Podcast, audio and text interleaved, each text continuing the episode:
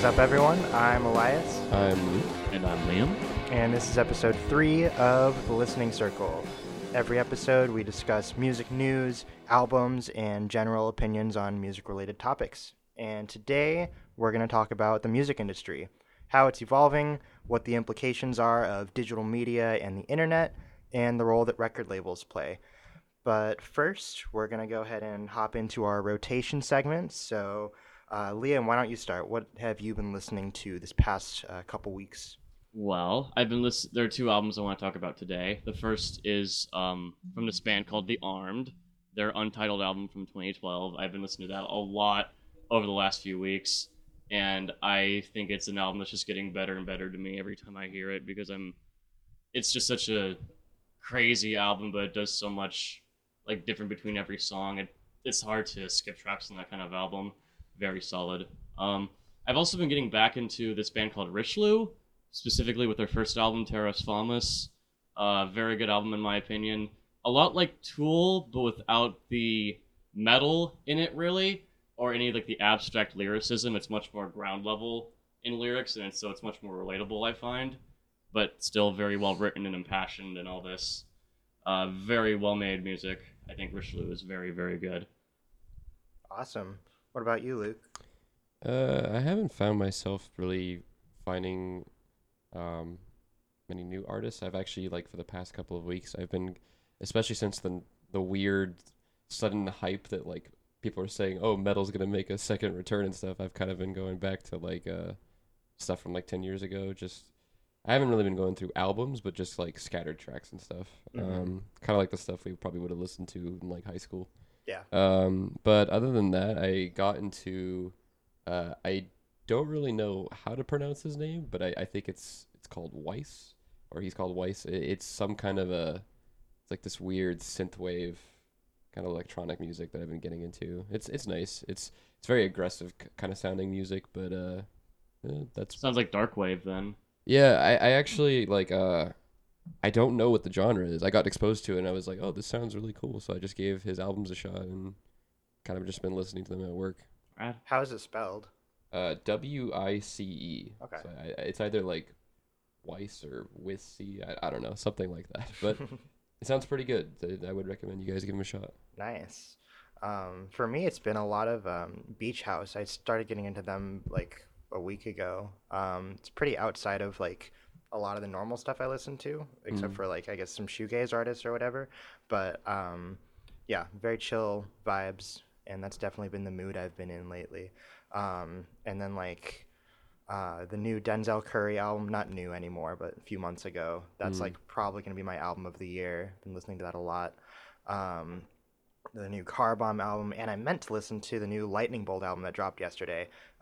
People are saying didn't catch that. Yeah, it's supposed to be like kind of a return to form for them with their early, more like kind of experimental stuff. So I'm definitely looking forward to that. I loved Fantasy Empire. I think that was my favorite album of theirs. But yeah, that's sort of been what I've been into lately. A lot of different stuff from all around. Cool. So let's go ahead and hop into our main topic. So we were going to talk about the music industry and sort of where it's at right now, and sort of the different, I guess, critiques people have about where things are headed in the commercialization of music. And a lot of people like to talk about sort of the there's a lot of artists who feel like they lack an ability to and this has been going on for a long time, to sort of creatively express themselves because of the pressures to, create music that's financially successful and conform to certain standards and things like that. And one of the first things I wanted to bring up is, like, how do we feel about trends in music? Like, obviously trends have been a part of consumer culture ever since a long time ago, ever since capitalism sort of ever since grew. Things could be marketed. Exactly. Yeah.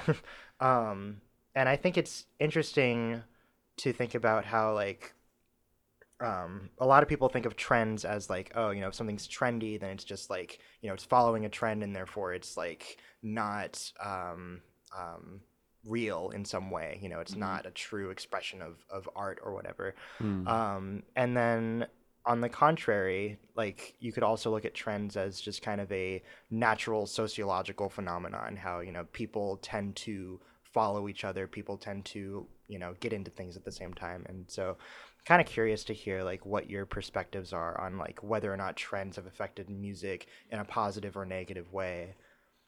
Well, I will say I definitely agree with the latter perspective a lot more. I do think it is just a psychology, essentially, of how trends work. And I do think with the internet age, I think trends are going to be a lot faster, but the good trends are going to stick around longer and just, like, actually stick to an artist or maybe even an entire genre of music. Mm-hmm. Yeah, I think that's it's a really good topic.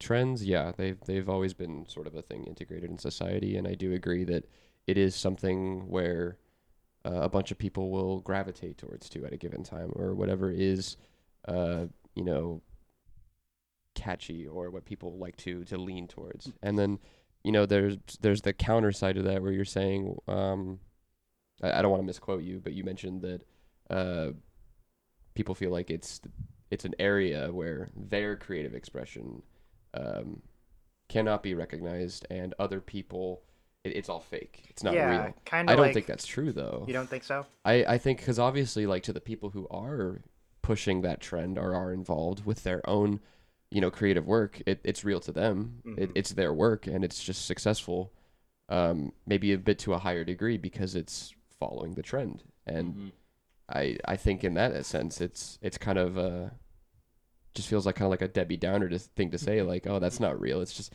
trendy stuff. But it's like that just sounds kind of negative to me. And I want to mention on that point that I think a lot of people just have knee-jerk reactions and accuse other people of following trends too easily. Definitely. Especially when certain genres or subgenres might just explode out of nowhere and even become like a meme. Like vaporwave comes to mind to me. Mm-hmm. Like, if you make vaporwave music now, you're probably gonna get called a poser by someone, and I don't think that's fair at all.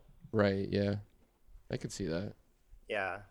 It's interesting to think about how, like, because I think we're all sort of on the same page there, but, you know, I see so many articles nowadays that are like, oh, rock is dead, and therefore, like, you know, the mainstream doesn't respect, like, true, you know, instrumentalism, like, true talent and stuff like that. I think we know that's not true. Yeah. No, that absolutely isn't We've true. Been to, what, at least, like, one or two rock concerts in the past year or something, or mm-hmm. maybe something where it's not necessarily trendy. Those things are lively. People go there with absolute love and respect for the bands there. Yeah. It's just, it pertains to a demographic that, you know, was very hyped like 20, 30 years ago, and it's just not as hyped right now, and it's trends. And I mean, rock music kind of was in the, like, dominant, you know, sphere of music culture up until, like, you know, maybe the 2000s. I would say, like, early 2010s it started really dying out. Yeah.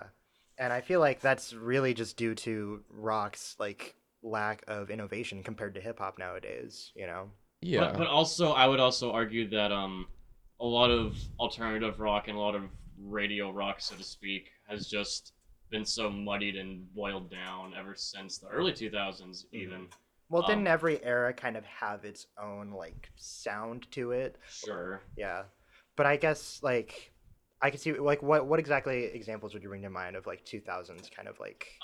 Well, I think what I'm specifically talking about is that once the 90s ended, I think a lot of people kind of, at least a lot of people who make music, forgot how to, like, acknowledge their own aesthetic. Like, a lot of people just try to be as clean and as straightforward as possible. That's actually why... when alternative rock was still really big, even in the later, like, it was still pretty big in the late 2000s, I would argue, but I never was very, very fond of that. That's why I kind of started gravitating to metal and just, like, hardcore punk and just heavier sounds than that. Yeah, I can agree to that. I think when the early 2000s kind of rolled around, I found myself, you know, getting my ears buried in, like, different kinds of metal, prog metal, new metal, because I would say that was probably a high point for that kind of music. I don't know. I wouldn't say that those things ever kind of got trendy, except for maybe like RARXD days, which we shouldn't have to talk about. Oh, man. But yeah, I have to agree with you there. I feel like, you know, it did have its sound at the time, especially, you know, when it was at its peak. It had a very recognizable and sound that pertained to a much broader audience. And I just think as, you know, years go by, decades go by, it just starts to dilute. And maybe that also has to do with something with other subgenres kind of like branching out. Like I know you said that, sorry, I never want to misquote people. I feel like a jerk when I do that. But the way you expressed it is you felt like rap or hip hop kind of has like a better branching out experience than like rock did. I think that's so true. Yeah, definitely. I think rock did have something like that, but perhaps just not as strong. Yeah, like I would agree with that too. I think rock's strongest point where it was starting to split up into multiple points was when it was starting to become like rock and punk were starting to become more dignified. Although sure. It is before our time a little bit. Yeah. With hip hop, it's much easier to say because like there's trap and stuff like that. Trap is definitely something that has been particularly like I guess you could describe it as poppy, like as pop sensibility to a point, because the it's. Trap essentially describes the rhythmic flow of it, and that kind of rhythmic flow is very easy to just listen to. Yeah, I think so. Yeah, I can say I'm very happy for the trap trend right now. I think it resulted in a lot of really good music out there, and I think that speaks to like what can be fun about trends is whenever a lot of people are into something at one time, it kind of makes it. I don't know. I like going places and hearing the kind of music I like, you know, yeah, like for sure. If I'm just going around to a friend's house or whatever it may be. And I think there's a very social aspect to music. And I mean, really every culture. Absolutely. Where like, you know, it's just more fun to like things when other people are into it. It's a different experience from putting headphones in and just listening to music you like for yourself than going to a venue or a location, understanding like, oh, I'm here for the same reason as these people. It's a weird, unspoken connection, and that's a really cool thing, yeah. Yeah, definitely. So yeah, trends will be trends. There's not much more to say other than I do think personally pop has kind of, like literal pop has kind of just like spiraled out into just as derivative as you can get now, and I think it's going to either collapse or just maybe just go quiet and then... Yeah, that's the interesting thing about right now is I feel like, you know, before you were able to say like, oh, like this is pop music, this is what everyone listens to, whereas I feel like now things have diversified so much where like there's a lot of different types of mainstream music out right now. I also think that while that's still true, pop music still tries to push to be like the number one. I think it's still despite all the creativity and the subgenres and genres that have split off from, you know, where music became very, media focused or in the mainstream. But I mean, what even is pop music anymore? Like, if Taylor Swift is pop music, then is Drake also pop music? That is actually a really good question because it poses a good question if I can't give you like such a direct answer because I'm thinking about that and like. Even nowadays, I don't follow pop music too much, but I wouldn't be able to tell you like what is pop music right now. Who is following like the pop genre right now? Yeah, I don't have an answer for that. Ultimately, I would argue that there's still just like pop as you would just imagine it in your own head, and there's like pop hop, like hip hop that has very poppy sensibilities. Pop. I've never heard of that. I just made it up. Yeah, that's sick. That. Like I would say Drake is a really good example of that hip hop pop fusion. Yeah. Yeah, for sure. Mm-hmm. Yeah, so that's kind of interesting. And then like you were mentioning, we were talking the other day, Liam, like how you know a lot of artists they will take things that are trends nowadays and like put their own sort of spin on it. Yeah. And I think like. It doesn't have to be a binary between like, oh, this is music that I'm making, you know, to be successful, and this is music I'm making for my own creativity. You know, absolutely, it can be a blend of both things. Yeah, I think Kendrick Lamar was the example you brought up. He is the ultimate example in my mind, at least as someone who can make a trend his own thing. Yeah, and does multiple times. Yeah, sort of a non, I don't want to say conformist because that may be a little extreme, but like a. Artists who are willing to take their own spin on things and their own what it is they want from their music, and they can push it in this kind of, you know, media focused world where everyone kind of has to, I wouldn't say everyone has to follow the same like expectations for every genre, but like Kendrick Lamar, like you guys have probably seen like his music videos and stuff. Like it's very creative stuff. Oh yeah, and it's stuff really that is. Like I wouldn't be able to find in anybody else's like, you know, music video or any kind of music they put out on their own albums. Yeah. Another artist that kind of comes to mind, and I don't want to say she's weird, but just different. Have you ever heard of Poppy? Yes, I have too. Poppy's a character. That is like essence, creativity. Like, I don't know who's behind the strings of like that character. I hope that's totally her own original thing. But like that's some amazing stuff being put out. Yeah, and it's like it's her own thing. It's her own spin on what she believes her genre of music belongs to. Yeah, I'm not super familiar with Poppy, but I've seen like a few of the videos. I'm kind of familiar with like what she does artistically, and it seems like a lot of her stuff, especially originally, was kind of like a social commentary, right? Yeah, almost. It felt that way. That was the vibe I got from it. Yeah, and it's interesting that I mean every subculture, every era has kind of had its like media that satirizes like whatever is mainstream. For sure. And yeah, I love that music is still sort of embracing that. Just real quick, shouts to Weird Al still doing his thing. He is the king of that. Yes, absolutely. Still going. I think I have accidentally seen Weird Al 4 times. I saw him once, like just to go see him, and then every other time it's been like, "Hey, we got extra tickets," or "Hey, do you want to go?" Like, I'm like, that's crazy. Sure. I've already seen him like 3 times. Like, how does this keep happening to me? Good show though. That's really funny. He's really good live. Yeah, that's awesome. I want to see Weird Al sometime. So yeah, and then like I guess the other aspect of like what the industry has done to musicians and artists is like kind of embracing this like celebrity culture where, you know, maybe you could argue that sometimes the artist is more important than the art itself, you know? Yeah, actually, I can agree with that. Yeah. And so I guess that would be one thing that I would say is kind of unfortunate sometimes when, like, you know, because, I mean, we're all music people, you know? We care about the way the music sounds. We care about, you know, whether an album is good or not. And so I've always thought it was kind of interesting how, like, a lot of the popular, like, news media and everything is more focused on, like, people's personal lifestyles and things like that. Yeah, it almost makes it so, like, the content or whatever music a certain artist brings out is kind of diluted in this, who the artist is. Yeah. It's like, that's more of the focus rather than their work. And maybe not even necessarily who they are, but just, like, a general craze over their image. For sure, yeah. And I think image is a very important thing to talk about here because I think a lot of people who aren't big music fans would maybe argue that the image is just as important as the art, but I think that's a very tricky, and it's almost like, well, yeah, you are valuing the image, but is there really anything of substance that you're evaluating out of this? Because I haven't seen a whole lot of people bring image into an artist, like talk about any specific artist.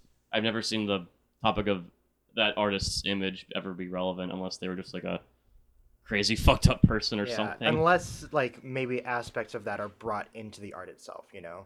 But sure, and artists definitely do that to varying degrees, just depending on what they wanna, how they wanna express themselves. But yeah, usually it's pretty irrelevant. I mean, like Kanye West comes to mind. Like, you know how the two that come to mind, and no discredit to either of them, because I actually think that they're talented regardless. Yeah. The two that come to mind are Kanye West and Ariana Grande. Mm-hmm. Like it feels like their image and who they are, what is presented.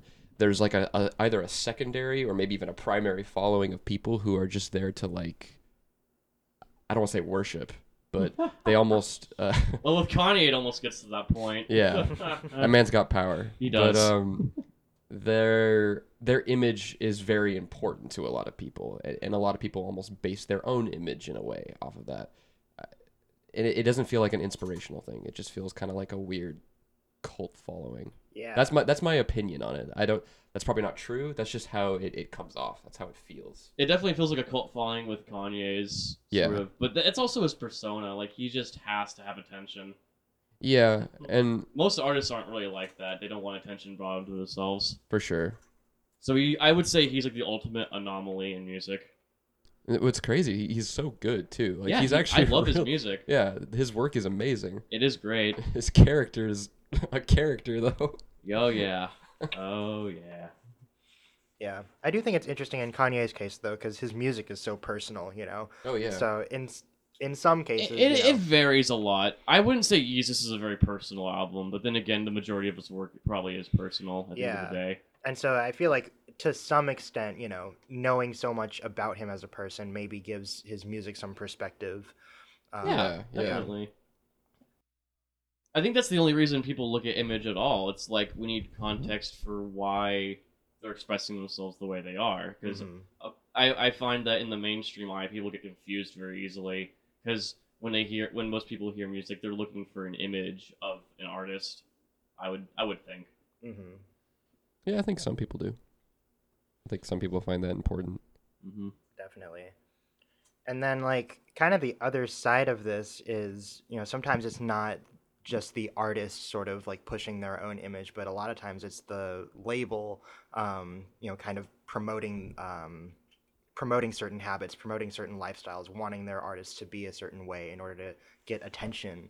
And the one news article that we were just talking about is the issue with Lil Peep. He just died, you know, when was that, like last year? It was about a year and a half or 2 years ago. Might be 2 years in this December, I think. It was December 2017, I'm pretty sure. Yeah, and so I was reading this article on Pitchfork that says his mother is actually suing his management over his death. Yeah.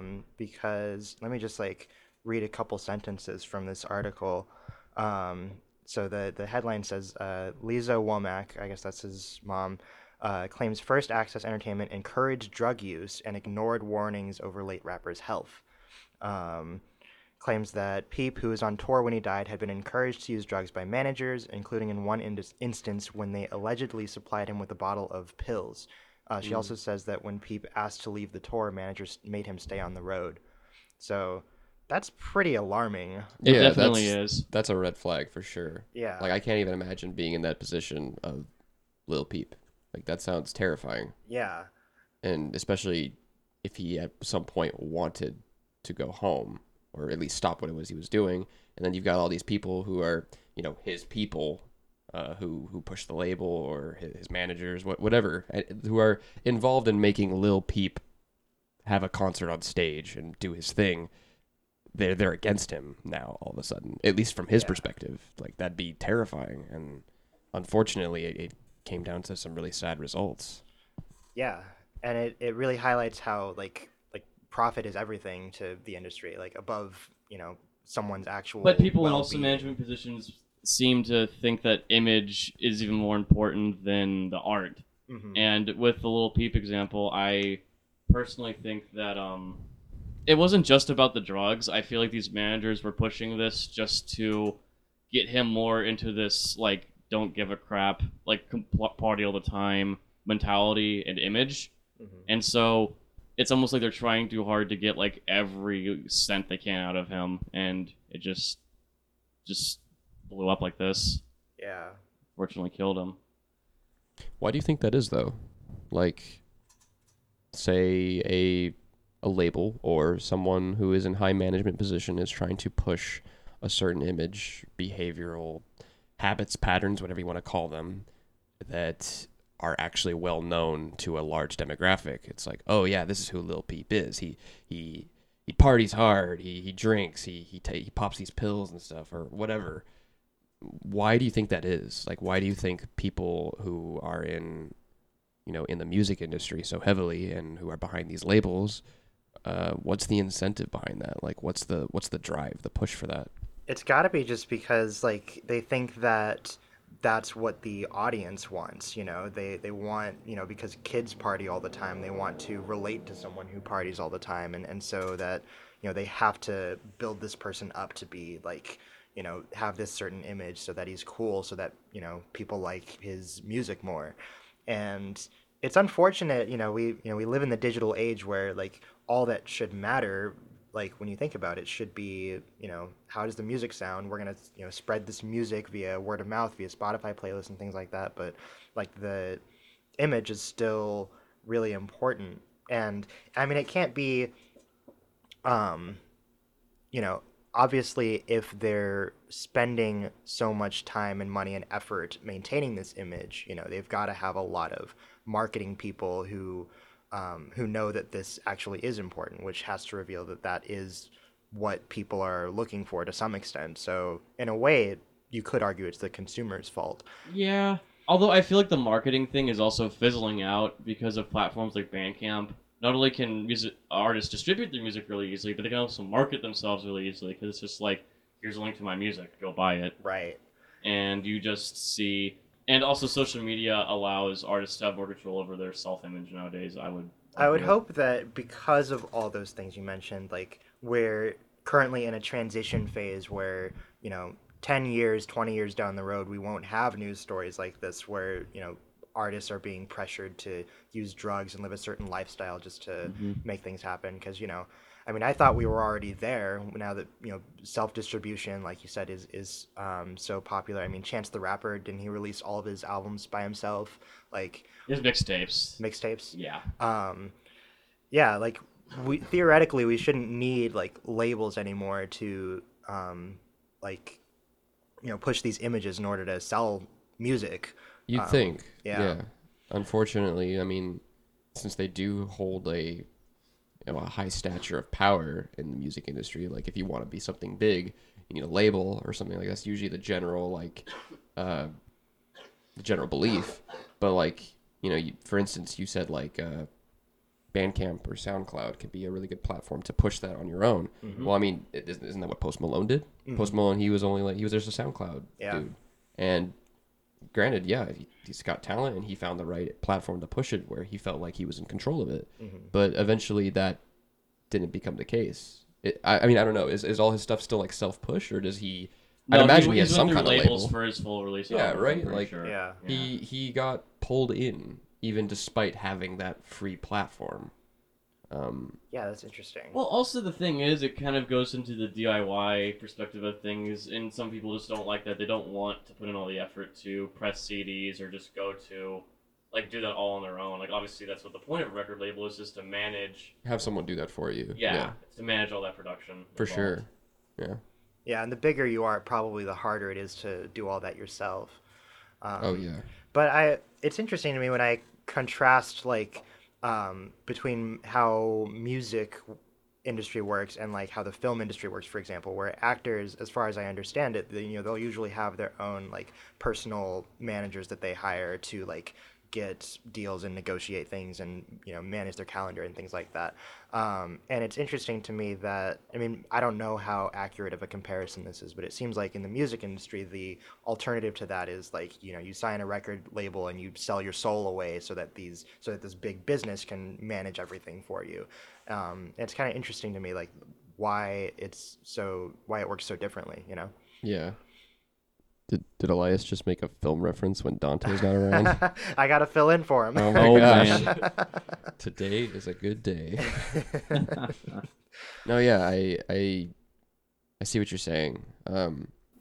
It does require that sort of managerial attention at some point. Like, I like imagine like the next day, like someone picks up your stuff or someone listens to your stuff and they, you know, they give you an opportunity for you to take care of everything. So long as you're the one pushing for it and you're actually making your content and your creative work become mainstream, or rather you're the one managing it, they will make it mainstream for you. Like they'll make sure everyone hears your stuff. Like, here's Elias, here's all his work, but you're the one taking care of all the wet work and all of like the nitty gritty details that require such a large staff. Like, I don't think you would be able to do that. Like, not singling you out or anything. I don't think anyone would be able to do that for more than like 3 days. That's a lot to handle. Oh, yeah. For sure. Yeah. I feel like, you know, when you're an actor in film, it's kind of the same thing. If you're in stardom, I don't want to say an idol, because, I mean, I guess that's true to some people, but when you're at that point, it's like, you know, you kind of need that backup. For sure. Definitely. And I will say, I think it's important for most artists to have some sort of manager, but they don't have to go to a record label to do that. There are people who just manage professionally, and they are independent. And I think that'll become more important in the music sphere, especially when you have all this easy access to self-publishing. Yeah, I would hope that becomes the norm one day. I think it will, honestly. I think, at least in the past, like, things tend to fade out as the better, or not better, but the more viable option for a larger number of people becomes like, oh, this makes more sense for us to do this rather than stick to the things we've been doing that don't really blend well with the environment right now. I mean, I guess it's kind of hard to say that about record labels and the music industry, because music will always be, at least from going forward, I think music will always be plugged into the media. I feel like that will always be a thing going forward. It's absolutely, just a matter of how people get plugged in now is, I think, what may change, hopefully, over time. Yeah. So do you guys think that it's possible that in the future, thanks to the internet, like self-publishing on Bandcamp and YouTube and stuff like that could become the norm and kind of replace these like record labels and stuff like that? I think it will, but I think it'll take a long time to truly become the norm. I think streaming services like Spotify, anyone can get their music on Spotify now. So that part of the process has become a lot easier. I think there might be a full shift to digital streaming /YouTube/ whatever you want to call it in the next 10 years. What I think the big deal right now, though, is artists understanding that if you're going to market yourself online, you want to try to go viral in some way. And I think making your own music videos is probably the best avenue for that. But there are plenty of other ways. Yeah, I think perhaps going off what Liam said, it probably would take a lot of time. But hopefully, because I don't know what it is, but at least when it comes to the kind of creativity that you see like from content creators on YouTube, especially music oriented, like some of the stuff there, it's fantastic. It's stuff that I think deserves a bit more attention, no? Yeah, definitely. I'm not sure, like, I would hope that you don't have to like do something like crazy and viral in order to like be financially successful with that. But I do think that would be a large part of it too. I would hope that like we kind of naturally progress towards, music discovery is already becoming a lot better thanks to like Spotify's algorithms and things like that. Mm-hmm. People are just discovering music without it needing to be advertised, which I think is really wonderful. And especially as like, a lot of those algorithms are using machine learning to kind of like find similar sounding music. And I think that will kind of transform people's ability to not need to market themselves, make the music, make it appealing, and then it will go to the right places. I think that would be a really wonderful. That is actually something I've not thought about at all. Yeah, algorithms' role in getting music spread out there, because Spotify does do a good job at that. Yeah, definitely. I can attest to that personally.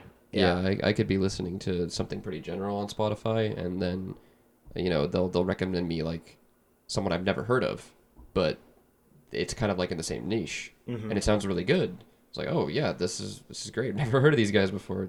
10 out of 10. Yeah, and that's how I discover a lot of my artists. Yeah, nowadays, it's usually like Spotify or Last FM. A lot of really good recommendation algorithms out there. I think Last FM was on the forefront of trying to do that. That's why there were a lot of music nerds who signed up for that way back in the day, and that's why I signed up for it, because it is a great way to amalgamate your listening habits and try to find new artists to listen to from that.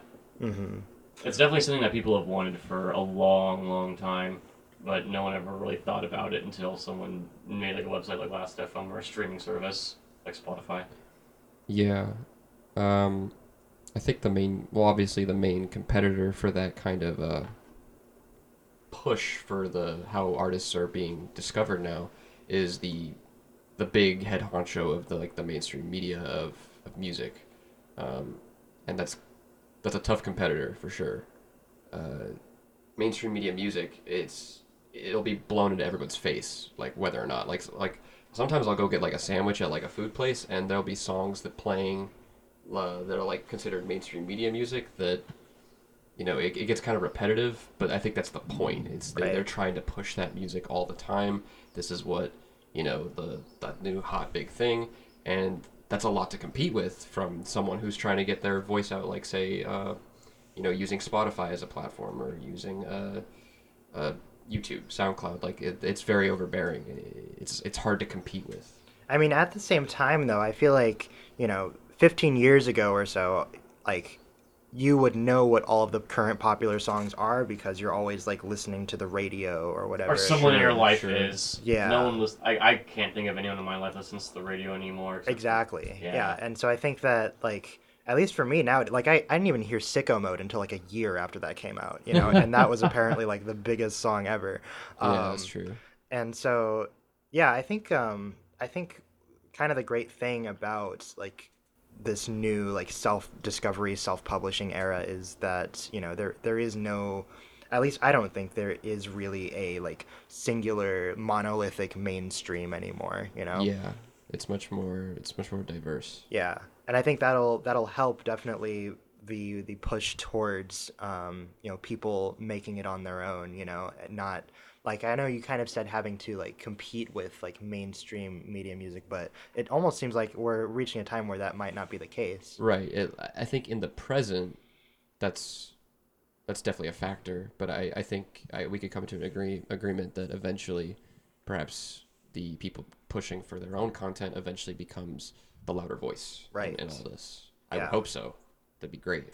I think it's going to happen relatively soon. Yeah. Although what's interesting to think about, and I kind of just thought about this, is that remember when YouTube came out, that was supposed to be like, for a while it was, any person with a webcam, could be viral. And, most of the videos we were all watching were just random people, who had a funny idea or whatever. And it seems like YouTube has become very, like, corporate and controlled. Commercialized. Yeah. It's taken a complete 180. Mm-hmm. It's no different from, like, I guess how television would have ran, like when I was growing up. Well, that's what they want. Yeah, it's very similar. Yeah. And I worry about the same thing happening to music, because I feel like all the things we were talking about how, like, self-publishing and self-discovery and all that kind of thing and related videos and algorithms, YouTube used to be all about that. And now it's about, like, they're trying to push their premium thing. And yeah, like, that is concerning. Like, imagine, like, going onto SoundCloud and then having to listen to, like, a 15-second ad before any track you played. Like, that would be awful. And that could really make, like, self-publishing really... really difficult to navigate because you need to make money off of that platform somehow, and advertising is the most direct way. But at the same time, you're going to be annoying a lot of your potential customers. So it's like, do you take the ad money now, or could you just take your fans' good faith later? Like, most record label types are not avid about that at all, and frankly, there's a reason for that. And, like, for artists, they're going to have to make that choice on their own, and so that might become the more difficult aspect of this conversation. Yeah, definitely.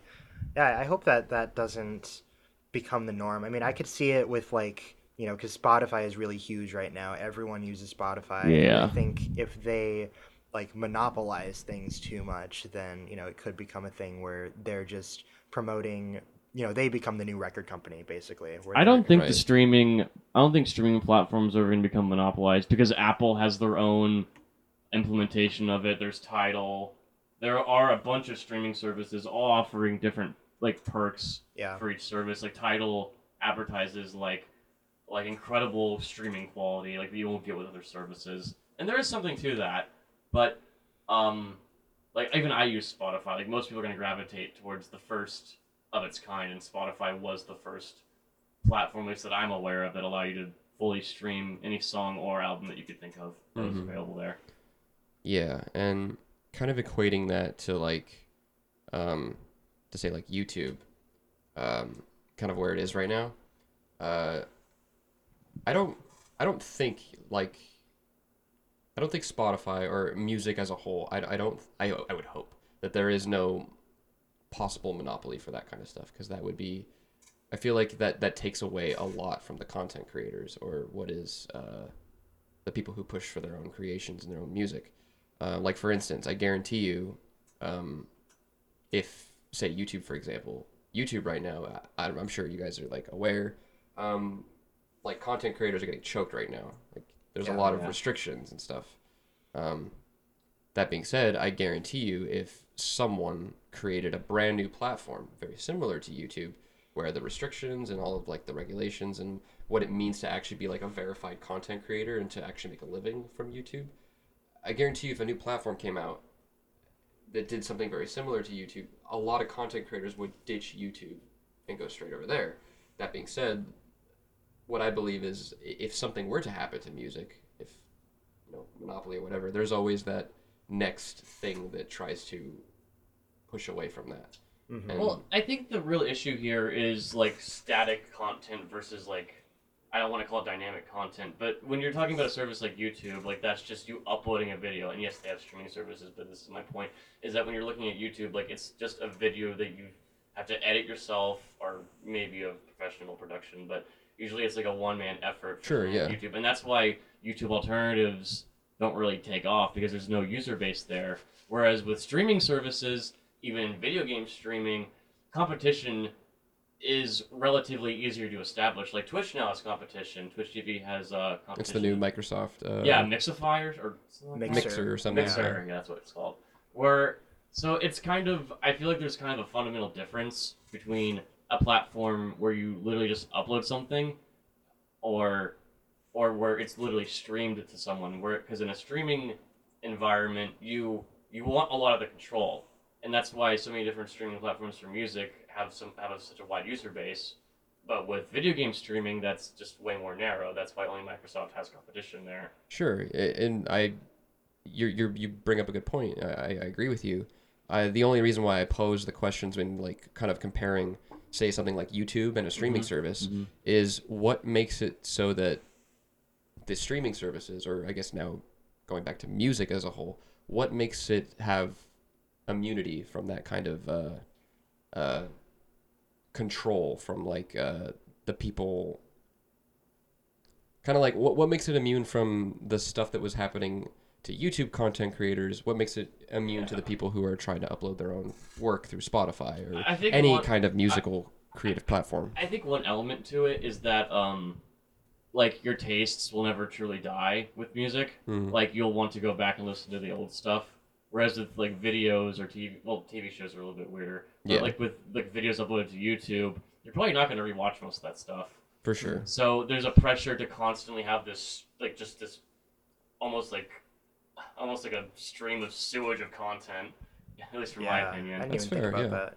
I was going to say, like, I guess it's kind of related to that, but like I feel like marketing experts in music kind of acknowledge the diversity of taste in music. Exactly. And I think that suits the customer, that suits the consumers well, because if there's an acknowledgement that some people are going to gravitate towards metal, some people are going to gravitate towards hip hop or dream pop or indie rock or whatever, the more of that diversity is acknowledged, the less incentive there is to like try and standardize everything and monopolize everything and only promote one or two artists at the forefront, For sure. Yeah. So I would hope that, to answer your question, kind of like prevents music from going down that road of being too like corporate and controlled.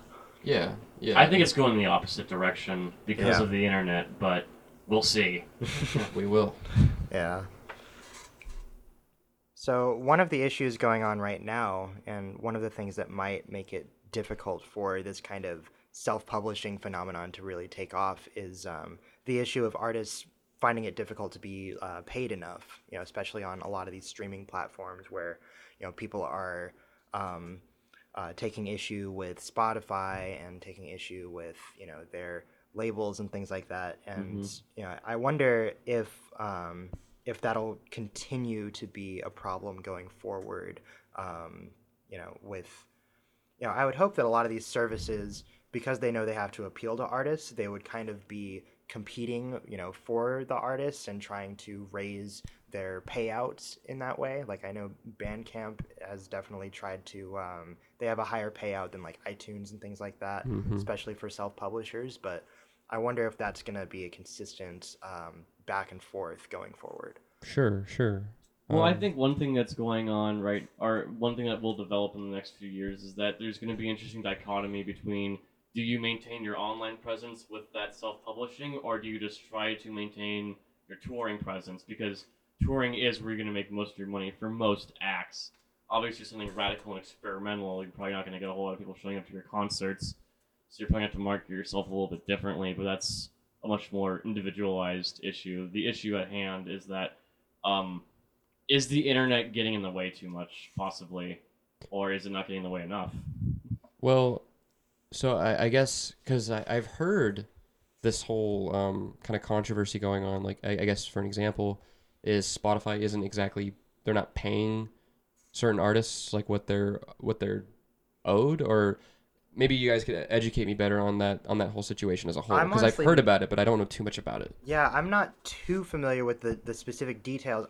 The impression I was under a couple years ago when I was reading about a lot of this is that normally, depending on the specific deal, it'll be like Spotify pays the record companies like first, and then they're expected to pay the artists a certain amount, and sort of that's where the discrepancy is. But yeah.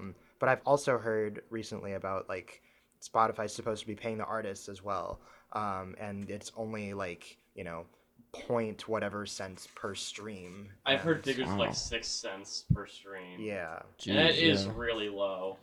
Yeah, that could be rough. I mean, you know, some people, they'll hit the replay button a couple times, or I mean, what, like Spotify, people get certain artists, at least probably the bigger ones get the advantage here, but you know, they've got a couple million people, you know, pushing their tracks every day, right? Like that's got to be the normal for them. Mm-hmm. I'd imagine that kind of attention is best for the people who are in the mainstream. So I guess that does beg the question, are the people who are trying to push themselves, who don't have that big of a following yet, is this something that they can take off from?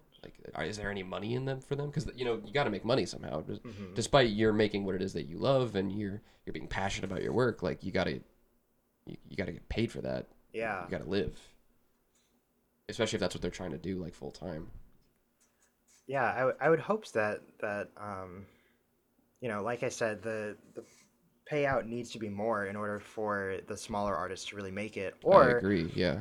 Or, I mean, like, you know, I guess to play devil's advocate for a second, you could argue that, you know, you just need to make music that people will want to replay, and then, you know, the money will come that way. But perhaps it could be met in the middle a little bit, you know. I think I think music listening habits have also changed, where in, you know, before Napster, before the internet, you know, you bought an album and you listened to it. Yeah, you had to go to a store and all that. Yeah. So people definitely gravitated more towards fewer like albums and fewer artists, and you know, so maybe I think part of the problem, but also part of what's awesome about the internet, is the fact that you can listen to so many different things, you know, throughout your day, throughout your week or whatever. Yeah.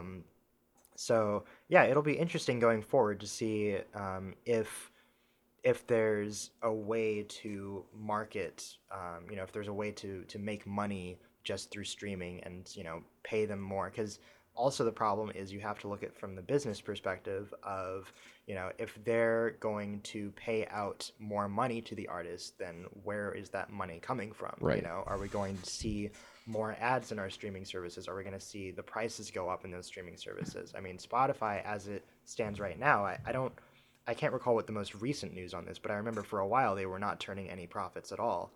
Oh, really? Yeah. I never even heard about that. Yeah, Spotify for a while, they were not publicly traded, and so they were just building up that audience basically and like pouring like whatever money they made back into the company, and not turning any profit.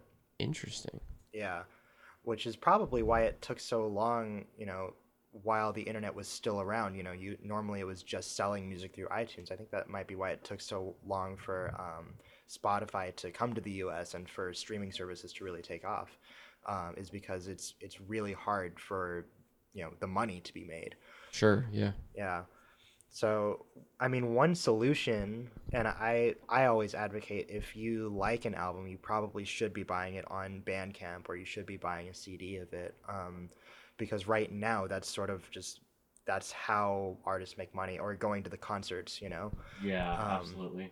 But yeah, you know, I wonder if that'll always need to be the case, you know, or if there'll be some sort of magic that can happen with streaming services where they can just, you know, churn out more money for these artists. That'd be great. And I feel like that is, since that is an area that has been brought up, or it's an issue. It's an issue for a lot of artists nowadays.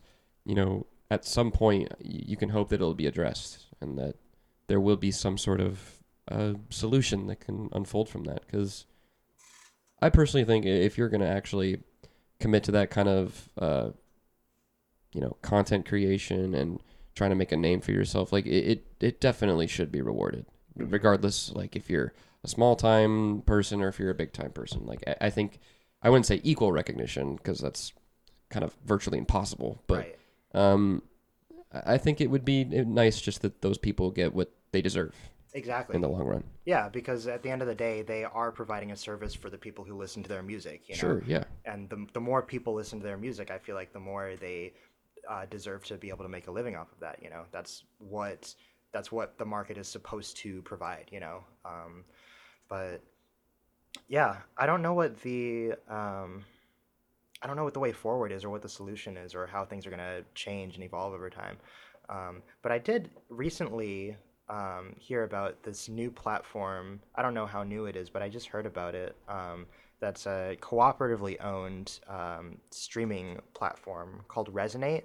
I'm on their website right now, because this just came to mind. I was like, we can't miss an opportunity to bring this up, because it's very relevant here. But I guess it's co-owned by the people who are, you know, the artists who are on the website. They there's some sort of like, what's it called? Like they're like, everyone's an investor, sort of. Okay. Yeah, it says rewiring the music industry, building a new music economy based on fairness, transparency, and cooperation. Oh, that's amazing. How recent is this? I believe it was like being worked on for a while, and then like I want to say earlier this year, it like kind of you know, they like made announcements about like making it a thing. But yeah, for artists, this means owning their work and owning their networks, all about fairness and control. We allow creators to set the terms on which to distribute their art. Wow. Yeah. Wow, that's amazing. Yeah, I'm actually just looking at it right now. Mm-hmm. So this is essentially a streaming service that also almost acts as like a record label as well, but in a much more straightforward manner. Yeah, sort of. It looks like. Yeah, one member, one share, one vote system brings democracy to the platform. So it's like, yeah, it's like all the artists sort of have a say in like how the streaming platform works and like how payments work and everything. Really good. And it's also a stream to own, so it's like if you stream whatever song, it looks like 9 times, then you how does it work? Is it like you pay every time? But like, I saw that. Yeah, I was curious on that. Yeah, eventually you get to just like download the song, which is also cool, because that's probably one of the problems with Spotify, you know, is you never really own the music you're listening to. And I'll be frank, I think that's something that appeals to me, at least, is knowing that I'm directly supporting the artist. That's why I've used Bandcamp for a number of times to support some of my favorite artists, because you know that you're directly supporting them, whereas when you're streaming just a song on Spotify, you don't really know what that's going to do for them. Yeah, that's a good point. I've never actually thought about that. Like, it feels different from, you know, going on Spotify, and if I want to listen to System of a Down, and I put on, you know, just a random track of theirs, it feels a bit different than, you know, when I was younger and I went out and I bought physical albums from them. It feels like a different kind of support. It absolutely is. Yeah. I will also say it's very unfortunate that CDs in general are kind of being moved away. Like, have you guys heard that Best Buy's put like they're like moving CDs off the shelf and it's all in the bargain? No, I didn't know about that. Yeah, this has been going on since the beginning of the year. Whoa. Yeah. Yeah. I did pick up Black Sabbath self-titled for $6 from that, so that's great. Nice. Future. Yeah, I mean, I'm not too bummed about that because I don't really have much use for CDs anymore. Yeah, there's really no more practical use for it. Yeah, and I will say, as someone who's a huge fan of streaming, I do like owning physical copies of CDs because at least I know for a fact I'll always have that music. That's why I own every Tool CD physically because I want access to that music until I die, literally. Yeah. Yeah, I mean, one could argue that if you know, Spotify plus piracy could, for the convenience sake, replace, needing to own something, right? Well, because... it's funny you call it piracy because artists will put their own music on torrenting platforms as well. Yeah. But it's kind of like another weird outlet. Yeah, that is a particularly weird outlet because you're just kind of throwing your music into the wind. Yeah. Basically. But yeah, I think... we all kind of knew with the, as soon as the internet became a thing, as soon as we were able to transfer large files, across the globe, it was kind of inevitable that there'd be an issue of, us sort of valuing music less, because all of it's so available to us. It's so accessible now. It's completely different from before it was around, for sure. Yeah, definitely. And so I hope that we can sort of, moving forward, encourage more of a culture of you're enjoying this music, so you need to be supporting these artists in whatever way that is, whether it's buying merch or going to concerts or paying on Bandcamp, so that they can continue to make the music that we enjoy. Yeah, I definitely want to keep the love for the artists in the music industry, no matter what, no matter where it goes. I think that's very important to stick around. Yeah, sure. Definitely. Yeah. Is there anything else that you guys wanted to bring up on any of these topics? I don't know. Because I think the thing is as long as you have some means of putting your music out there, regardless of how efficient it is for payment, someone's going to use it. Mm-hmm. You should be paid for your work, but also people just love putting art out there and just seeing others' reactions to it. Yeah, that's definitely one perspective to take, that, if for some people, just the fact that other people are enjoying their work, that's a payment of its own. That can be argued. Yeah.